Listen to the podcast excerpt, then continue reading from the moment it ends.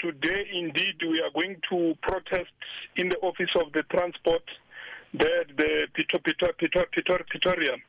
Our concern is the truck blockage at the border post, mostly in the Beitbridge. You will remember in the 2020, there was a, a traffic chaos there where some of the people lost their life due to the hydration.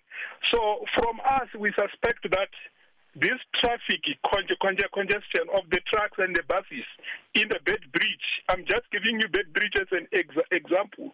It is caused by the human, human error, which is the cross-border uh, poli poli poli police officers demanding money from the operators and issuing spot fine ticket, which some of the drivers uh, frustrated or stranded there because they don't have that money. Because money there that they need from there in the border, sometimes 2.5, 3,000, 1.5. And uh, you will remember that uh, we hand our memorandum to the office of the president and the SADC region. Today we are going to their offices direct to to request for their report because the parliament is waiting for the report.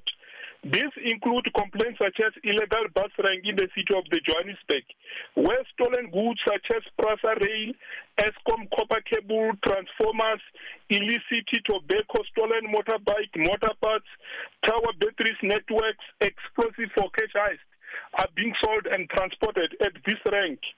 And we need also to ask the Minister of the Transport, even the department, to say, construct the barricade walls on the road, for example, N1 from Gauteng to Limpopo, instead of putting poles, because that road it has got a lot of the extent.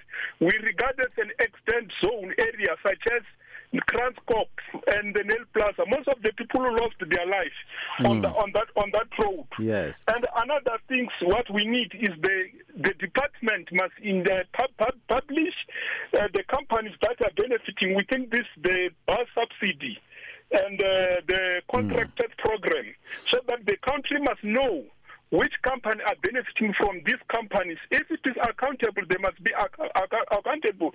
Because we, we suspect that some of the company is the channel of misusing the, the, the, the fund. Yes. You will remember that in the country we are having a situation of the truck accident on the daily basis where trucks early morning and the late hours those trucks are being con- con- congested so we are going to the office department of transport and minister to say no try to repair the goods strain so that yes. some of the goods let's say 30% must be transported by the train like what was happening the previous time mm-hmm. so that there must be normal con- con- con- con- con- Yes. con- congestion somebody will ask me to say when you are saying like that uh, some of the trucks are not going to, to lose their, their job, their, to their, to their, to their, to their, to their job.